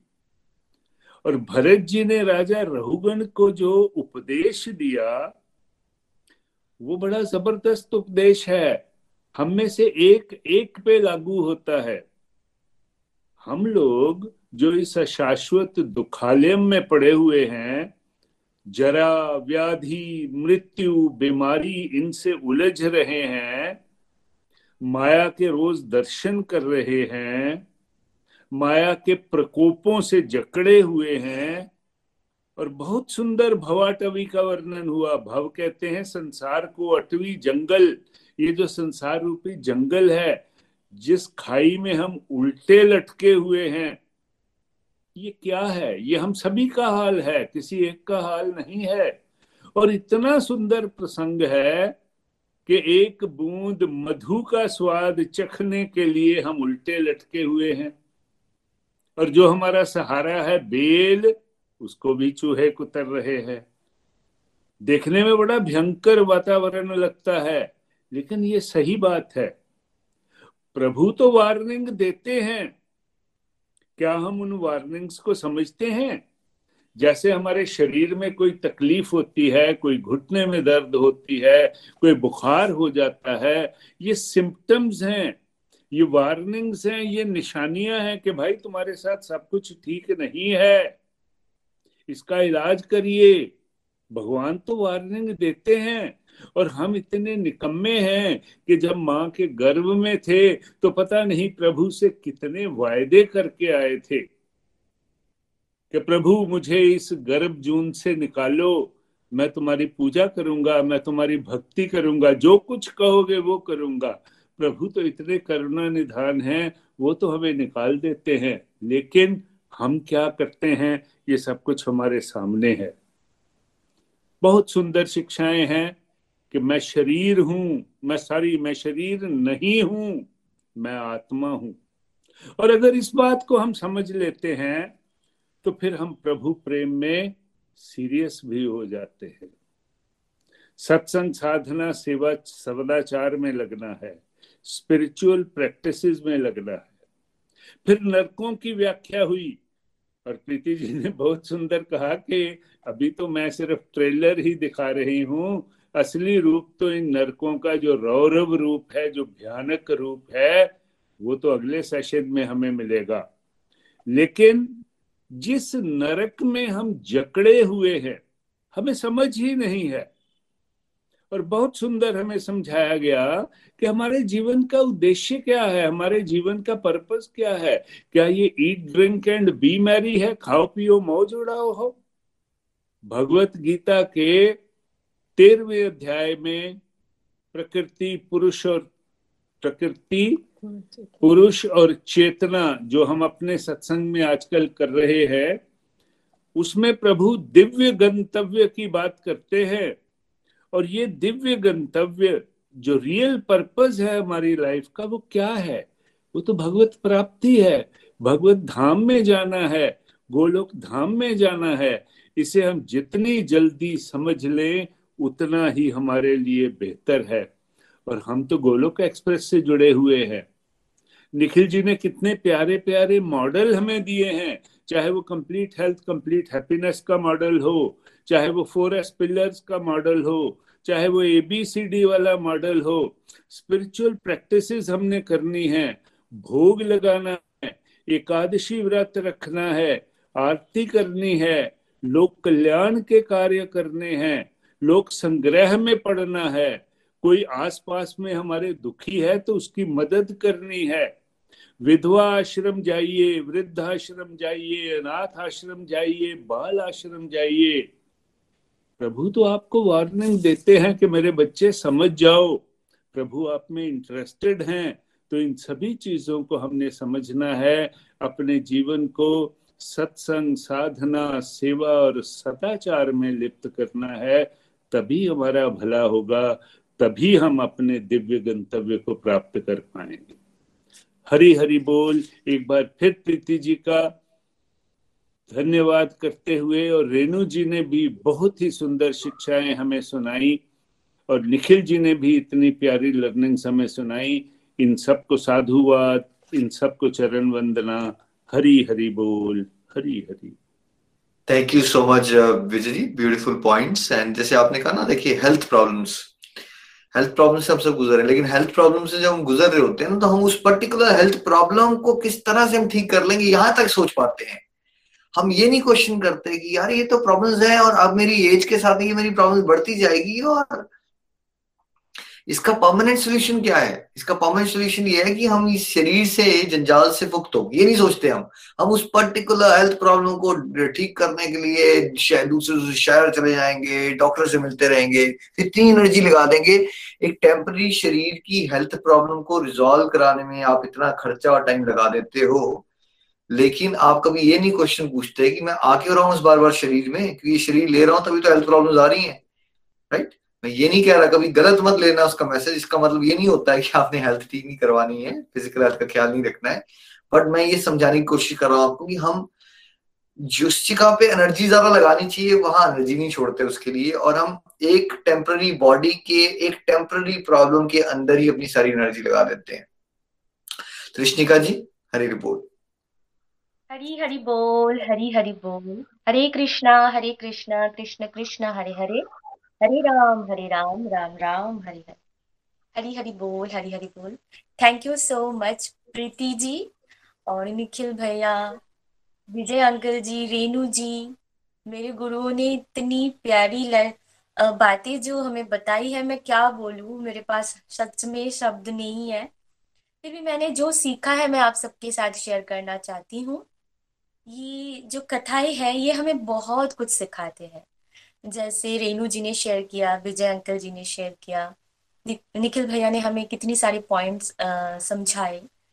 तो देखिए जैसे मेरी फ़र्स्ट लर्निंग्स ये है कि आ, हम ना बहुत ज़्यादा लोगों की वेशभूषाओं को देख के हम आ, कुछ ही अपने मन में जजमेंट कर देते हैं अंदाज़ा लगा देते हैं कि ये इंसान काला है तो इसका मन भी काला होगा। है ना, हम ऐसा सोचते हैं क्योंकि मेरे साथ भी ऐसा हुआ है, मैंने ऐसा किया हुआ है। क्योंकि मैं तब भगवत गीता से नहीं जुड़ी थी। मैं गोलोक एक्सप्रेस से नहीं जुड़ी थी, मुझे पता ही नहीं था।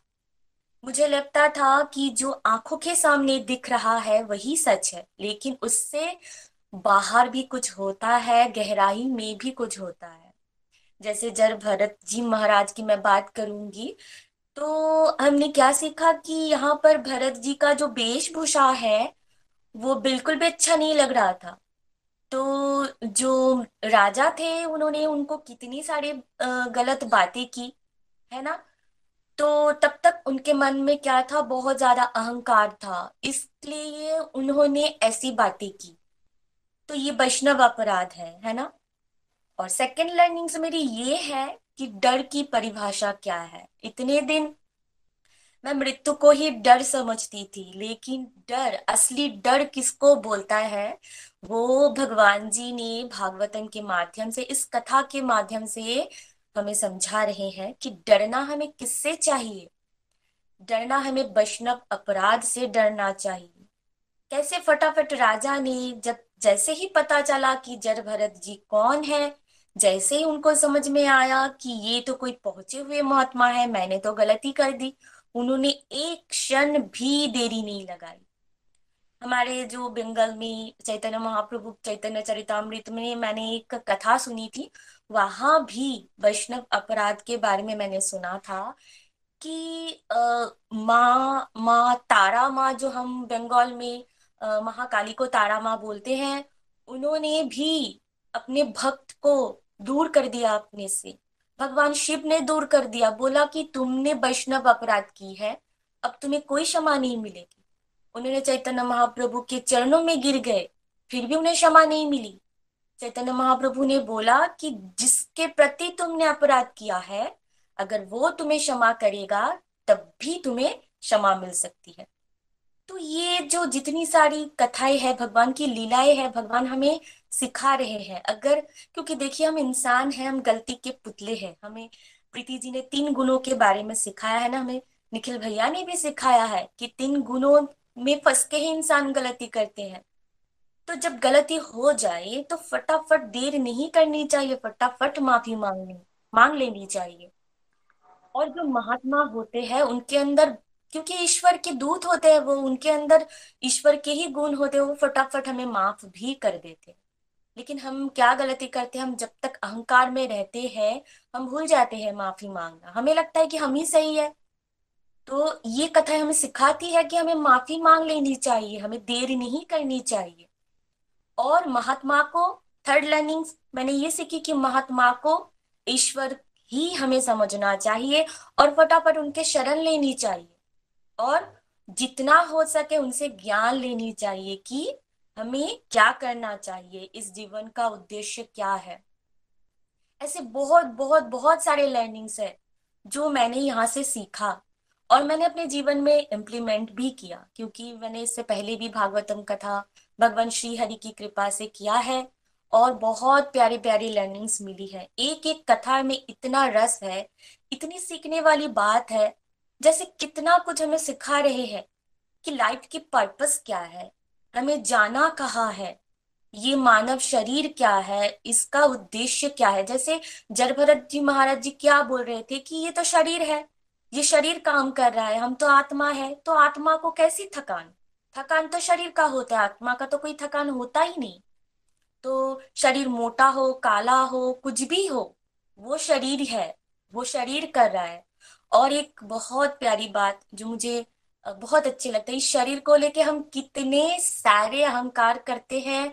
एक पूरे दिन के 24 घंटे में कितने सारे बेसिकली हम लड़कियाँ, इस शरीर को कितने सारे सजने सवरने में हम खर्चित खर्च करते हैं ना?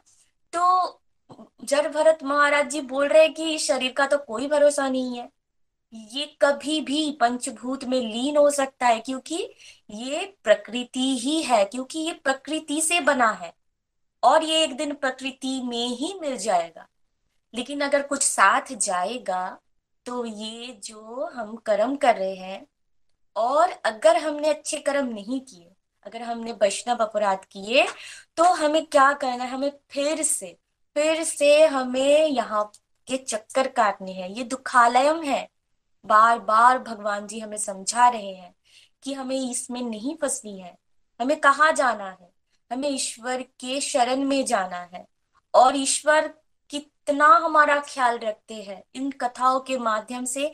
वो हमें बता रहे हैं कि मेरे शरण में आओ, मैं तुम्हारा उद्धार करूँगा। जब हम भगवान की ऐसे लीलाएँ, कथाएँ हम बार बार बार बार श्रवण करेंगे ना तो अंदर से अंतकरण में शुद्धि होगी। तभी तभी हम अच्छा सोच पाएँगे, इन तीनों गुणों से हम ऊपर उठ पाएँगे और तभी हम आत्मा को अलग देखेंगे और शरीर को अलग देखेंगे। जब तक आप आत्मा को अलग और शरीर को अलग नहीं देखोगे, तब तक आपको ये समझ में नहीं आएगा। और इसके लिए गोलोक एक्सप्रेस इतना प्यारा प्लेटफॉर्म है, कितने सारे वेज है यहाँ पर।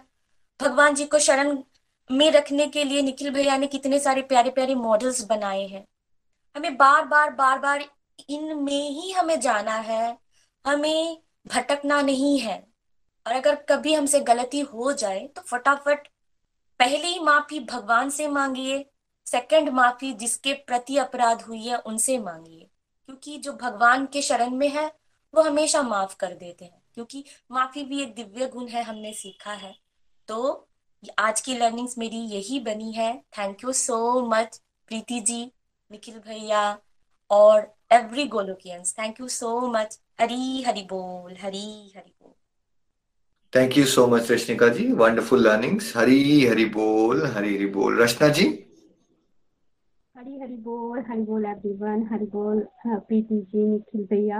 आज का सत्संग हर बात की तरह बहुत ही दिव्य बेसिकली ये जो स्टोरीज होती हैं, जो हमें श्रीमद भगवत गीता के माध्यम से यहाँ बताया जाता है, ये इतनी आई ओपनिंग होती हैं।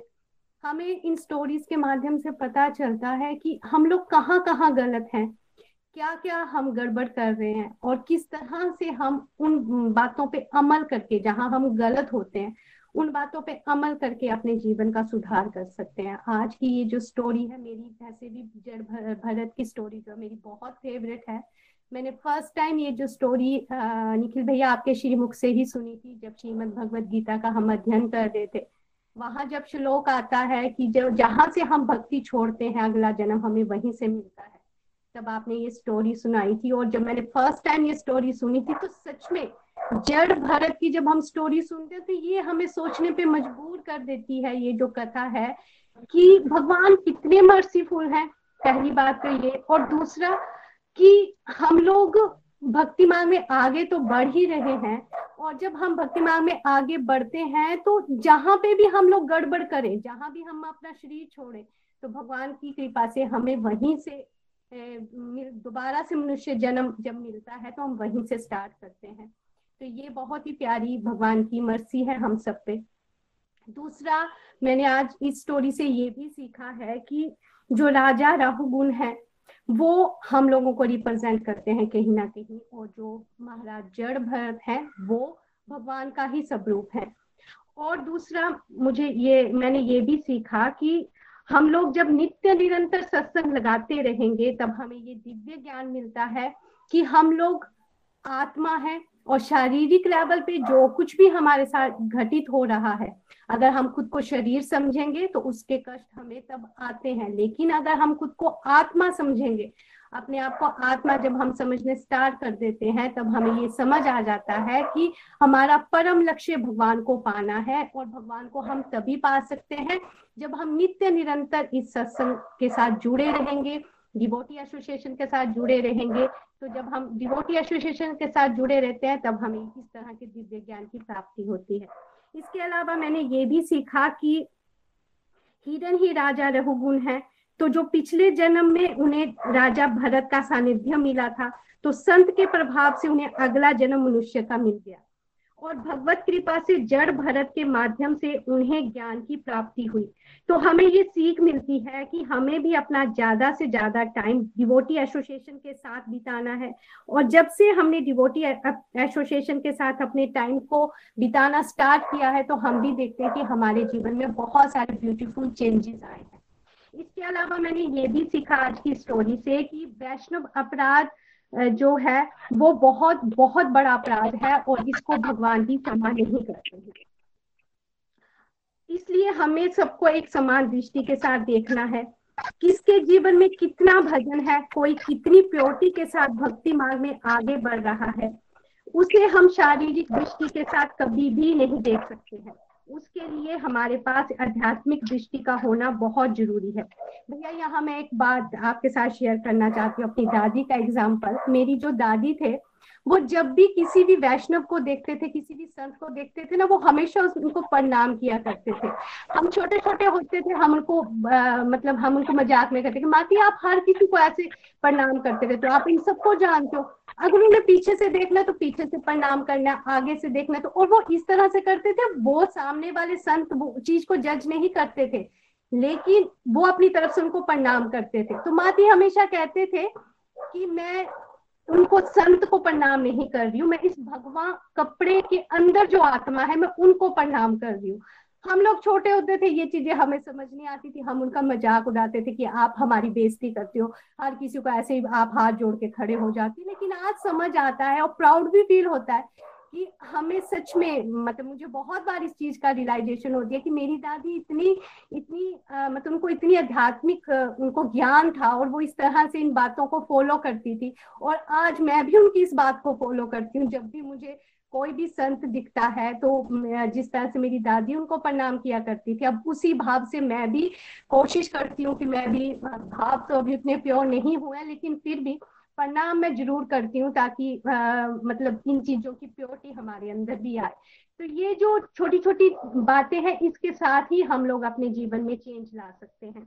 इसके अलावा मैंने ये भी सीखा कि हम सब यहाँ पे सीखते हैं सॉरी द मैजिकल वर्ड तो हमें हमेशा अपनी गलती जब भी पता चल जाए तो मन के साथ अपने सामने वाले व्यक्ति को सॉरी बोलना चाहिए जब हम मन के साथ, किसी के साथ भी सॉरी बोलते हैं तो हमसे भगवान भी खुश होते हैं और हमें कभी भी सॉरी बोलने में संकोच नहीं करना चाहिए। जैसे ही हमें अपनी गलती का पता चलता है, उसी समय हमें सॉरी फील कर देना चाहिए और भगवान के साथ भी ज़रूर जाके हमें कहना चाहिए हमसे गलती और आप हमें क्षमा कर दीजिए और दोबारा ध्यान रखना चाहिए कि हम उस गलती को रिपीट ना करें।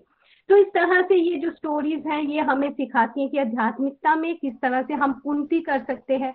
कौन सी ऐसी छोटी छोटी गलतियाँ हैं जो आ, हमारे जो बड़े बुज़ुर्ग हैं जो हमारे ये संत हैं जो भगवान हमें टाइम टू टाइम इन्हें भेजते हैं और हमें गाइड करने के लिए। तो जो गलतियाँ इनसे हुई हैं उन गलतियों से हमें भी सीखने को मिलता है कि हमें उन गलतियों को नहीं दोहराना है और हमेशा डिवोटी एसोसिएशन का स्नेह प्राप्त करना so thank you so much everyone thank you भैया। आज की बहुत ही प्यारी हमारी ये लर्निंग बनी है। Thank you so much Hari Hari बोल। Thank you Rachna ji. Thank you so much Hari Hari बोल। चलिए नितिका जी के पास चलते हैं प्रेयर्स के लिए। हरी हरी बोल नितिका जी। हरी हरी बोल हरी हरी बोल। हरे कृष्ण हरे कृष्ण कृष्ण कृष्ण हरे हरे हरे राम। हरे राम राम राम हरे हरे। आज का सत्संग सच में बहुत ही बहुत ही दिव्य था बहुत कुछ सीखने को भी मिला। आ, आज जो स्टोरी चल रही थी राजा रघुरन और जड़ भरत भरत की उससे बहुत ही एक तो भाभी ने बहुत अच्छे से इंटरेस्टिंग वे में उसको हमें सुनाया उसके लिए भाभी का बहुत बहुत थैंक्स और भैया ने बड़े अच्छे से लर्निंग्स हमें समझाई। कि सबसे पहले तो हम सबको ये अंडरस्टैंड करना है कि हम सभी जो हैं वो आत्मा हैं। हमें जो अटैचमेंट रहती है अपनी आ, मतलब बॉडी से शरीर से या मटेरियलिस्टिक चीज़ों से वो हमें धीरे धीरे छोड़नी है। जो कि हमारे में बहुत ज़्यादा होती है। हमें जब भी कष्ट आते हैं तो वो बेसिकली बॉडली लेवल पे होते हैं लेकिन हम मतलब ये सोच लेते हैं कि हमें ये कष्ट हो रहे हैं। तो हमें ये समझना है कि वो जो जितने भी प्रॉब्लम्स आ रही हैं वो बॉडली लेवल पे हैं। क्योंकि और वो हम हमारे से रिलेटेड नहीं है, क्योंकि हम सब क्या हैं? आत्मा है। और ये तभी हम पॉसिबल होगा हमारे लिए, क्योंकि बहुत मुश्किल है, ये कहना बहुत इजी लगता है कि हम ये अंडरस्टैंड करें कि हम आत्माएँ लेकिन तभी पॉसिबल होगा जब हम नित्य निरंतर सत्संग साधना सेवा के रास्ते पे चले रहेंगे, भगवान से जुड़ी हुई बातों को सुनेंगे। और इस बात को जो बार बार बार बार जब हम सुनते रहेंगे और फिर रियलाइज़ करना हमें मतलब हम शुरू कर पाएँगे और दूसरा जो बहुत ही इम्पोर्टेंट लर्निंग थी आज के सत्संग से वो ये कि हमें जो वैष्णव अपराध हम मतलब जाने अनजाने में हम करते रहते हैं, उससे हमें बचना है। क्योंकि भगवान जो है, इस चीज़ को कभी माफ़ नहीं करते हैं। और कभी अगर गलती से अगर हमसे ये अपराध हो जाते हैं तो हमें सबसे पहले प्रभु से माफ़ी मांग के उसी मतलब संत पुरुष से या जिसके, जिस डिवोटी के बारे में हमने कुछ गलत कह दिया है उससे हमें माफ़ी मांगनी है, इस चीज़ से हमें बचना है। इंटेंशनली हमें ये सोचना है कि हम जो भी भगवान के रास्ते पे चल रहे हैं, हमें उनसे हर हर उस इंसान से हमें सीखने की कोशिश करनी है, ना कि उसकी गलतियों को देखना है। दूसरा ये है कि जब भी कोई संत हमें मिले, हमें फालतू की बातों में टाइम वेस्ट जो है वो नहीं करना है। जैसे कि अगर हमें कोई बड़े अच्छे, जो भैया ने एग्ज़ाम्पल दिया कि कोई डॉक्टर मिलते हैं, बड़े हम सीधे मतलब टू द पॉइंट बात करते हैं उस पर्टिकुलर टॉपिक पे। उसी तरह से जब कोई सन पुरुष या महान पुरुष मिलते हैं तो हमें फालतू की बातों में ना उलझ कर उनसे सीखने की कोशिश करनी है। तो बहुत ही दिव्य सत्संग था और हमें इम्प्लीमेंट करने की कोशिश करनी है अपनी लाइफ में धीरे धीरे थैंक यू प्रीति भाभी और निखिल भैया और सभी डिवोटीज की लर्निंग बहुत ही बढ़िया, बहुत अच्छी। अब हम लर्निंग आज की प्रेयर्स की तरफ़ चलते हैं। सबसे पहली जो प्रेयर है, वो है शशि जी के फ्रेंड के बेटे के लिए सबसे पहले प्रेयर करनी है, जो दो हफ़्ते से हॉस्पिटल में है और काफ़ी सीरियस है। अंशु महाजन जी की डॉटर की फ़िज़िकल हेल्थ के लिए प्रेयर करनी है। आदर्श बहल जी की मदर की फ़िज़िकल हेल्थ के लिए, दीप्ति महाजन जी के हस्बैंड की फ़िज़िकल हेल्थ के लिए प्रेयर करनी है। किरण गुप्ता जी की स्पिरिचुअल ग्रोथ के लिए, निधि सचदेवा जी के हस्बैंड की फास्ट रिकवरी के लिए हमें प्रेयर करनी है। सुरेखा शर्मा जी के सन, प्रतीक की फ़िज़िकल और स्पिरिचुअल ग्रोथ के लिए हमें प्रेयर करनी है। शीनम जी के सन की स्पिरिचुअल हेल्थ के लिए, पूजा कौशिक जी की फैमिली की स्पिरिचुअल ग्रोथ के लिए, रोशनी जी की स्पिरिचुअल ग्रोथ के लिए और काजल जी की कंप्लीट हेल्थ हैप्पीनेस के लिए हमें प्रेयर करनी है। पूजा महाजन जी के बेटे पारस और मानस की गुड हेल्थ के लिए, विजय वाराणसी जी की स्पिरिचुअल हेल्थ के लिए नीलम महाजन जी की स्पिरिचुअल हेल्थ के लिए ग्रोथ के लिए हमें प्रेयर करनी है।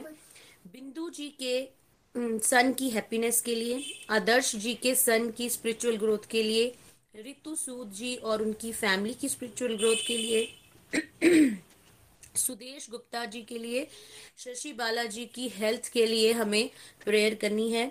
नेहा जी के हस्बैंड की कंप्लीट हेल्थ के लिए मंजू जी और उनके बच्चों की स्पिरिचुअल ग्रोथ के लिए, ज्योति जी की सिस्टर की कंप्लीट हेल्थ के लिए हमें प्रेयर करनी है। वैदही जी की बेटी की जॉब से रिलेटेड हमें प्रेयर करनी है। नताशा जी की गुड हेल्थ के लिए, जसोमती जी की सिस्टर वीना जी की स्पिरिचुअल हेल्थ के लिए, रुचि जी की फैमिली की स्पिरिचुअल हेल्थ के लिए, नीलम जायसवाल जी की फैमिली की गुड हेल्थ और स्पिरिचुअल ग्रोथ के लिए, सुदर्शन जी के बेटे की स्पिरिचुअल हेल्थ के लिए, जसिका जी की गुड हेल्थ के लिए, नीतू जी और उनकी फैमिली की स्पिरिचुअल ग्रोथ के लिए, सोनिया जी की मदर की good mental and physical health के लिए, पूनम जी की फैमिली के लिए अर्चित जी की गुड हेल्थ के लिए, सुषमा जी के हस्बैंड और उनके सन की गुड हेल्थ के लिए हमें प्रेयर करनी है।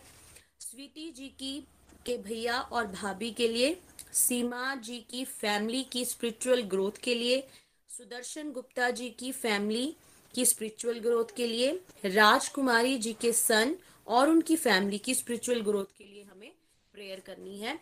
Hare Krishna Hare Krishna Krishna Krishna, Hare Hare Hare Ram Hare Ram Ram Ram.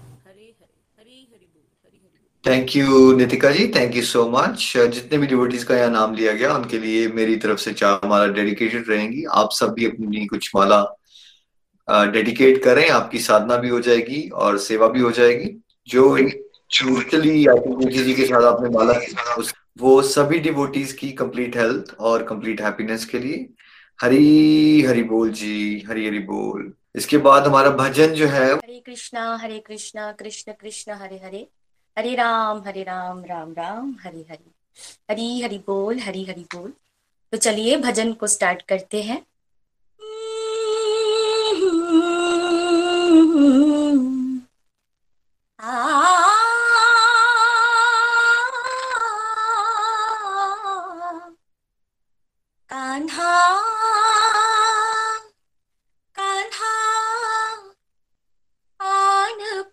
मैं तेरे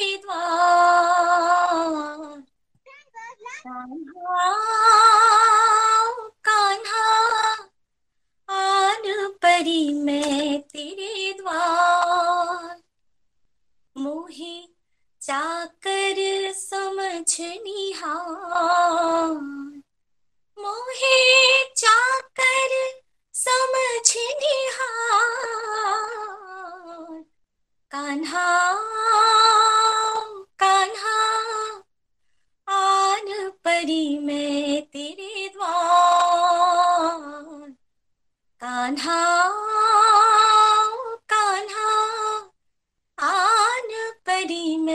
तेरे द्वार। तू जिस चाहे, ऐसी नहीं मैं। हाँ तेरी राधा जैसी नहीं। तू जिस चाहे, ऐसी नहीं मैं। हाँ तेरी राधा जैसी फिर भी हो कैसी कैसी नहीं मैं? कृष्णा मोहे, देख तो एक बार। कान्हा आन परी मैं तेरे द्वार।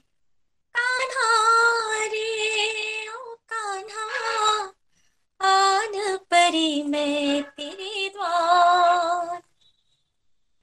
बूंद ही बूंद में प्यार के चुन कर प्यासी रही पर लाई हूँ गिरधर बूंद ही बूंद में प्यार के चुन कर प्यासी रही पर लाई हूँ गिरधर टूट ही जाए। प्यास की गागर मोहना, मोहे, ऐसी कांकरिया नहीं मार।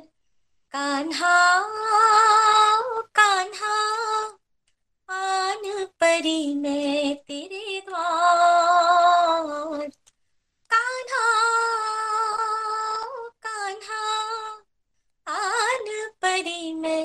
तेरे द्वार। माटी करो या स्वर्ण बना लो। तन को मेरे चरणों से लगा लो। माटी करो या स्वर्ण बना लो। तन को मेरे चरणों से लगा लो। मुरली समझ कर हाथों में उठा लो।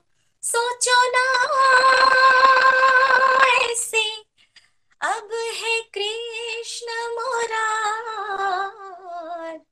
कान्हा कान्हा, आन परी मैं तेरे द्वार। कान्हा कान्हा परी मैं तेरे द्वार। मोहे चाकर समझ निहार। मोहे चाकर समझ निहार।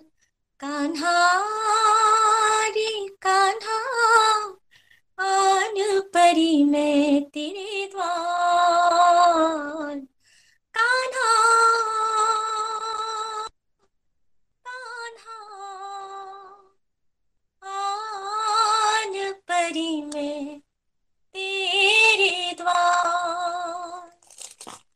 द्वार हरि बोल हरी हरि बोल। Thank you so much Hari Hari Hari बोल। थैंक यू सो मच कृष्णिका जी। हाँ थैंक यू सो मच बहुत आनंद आया।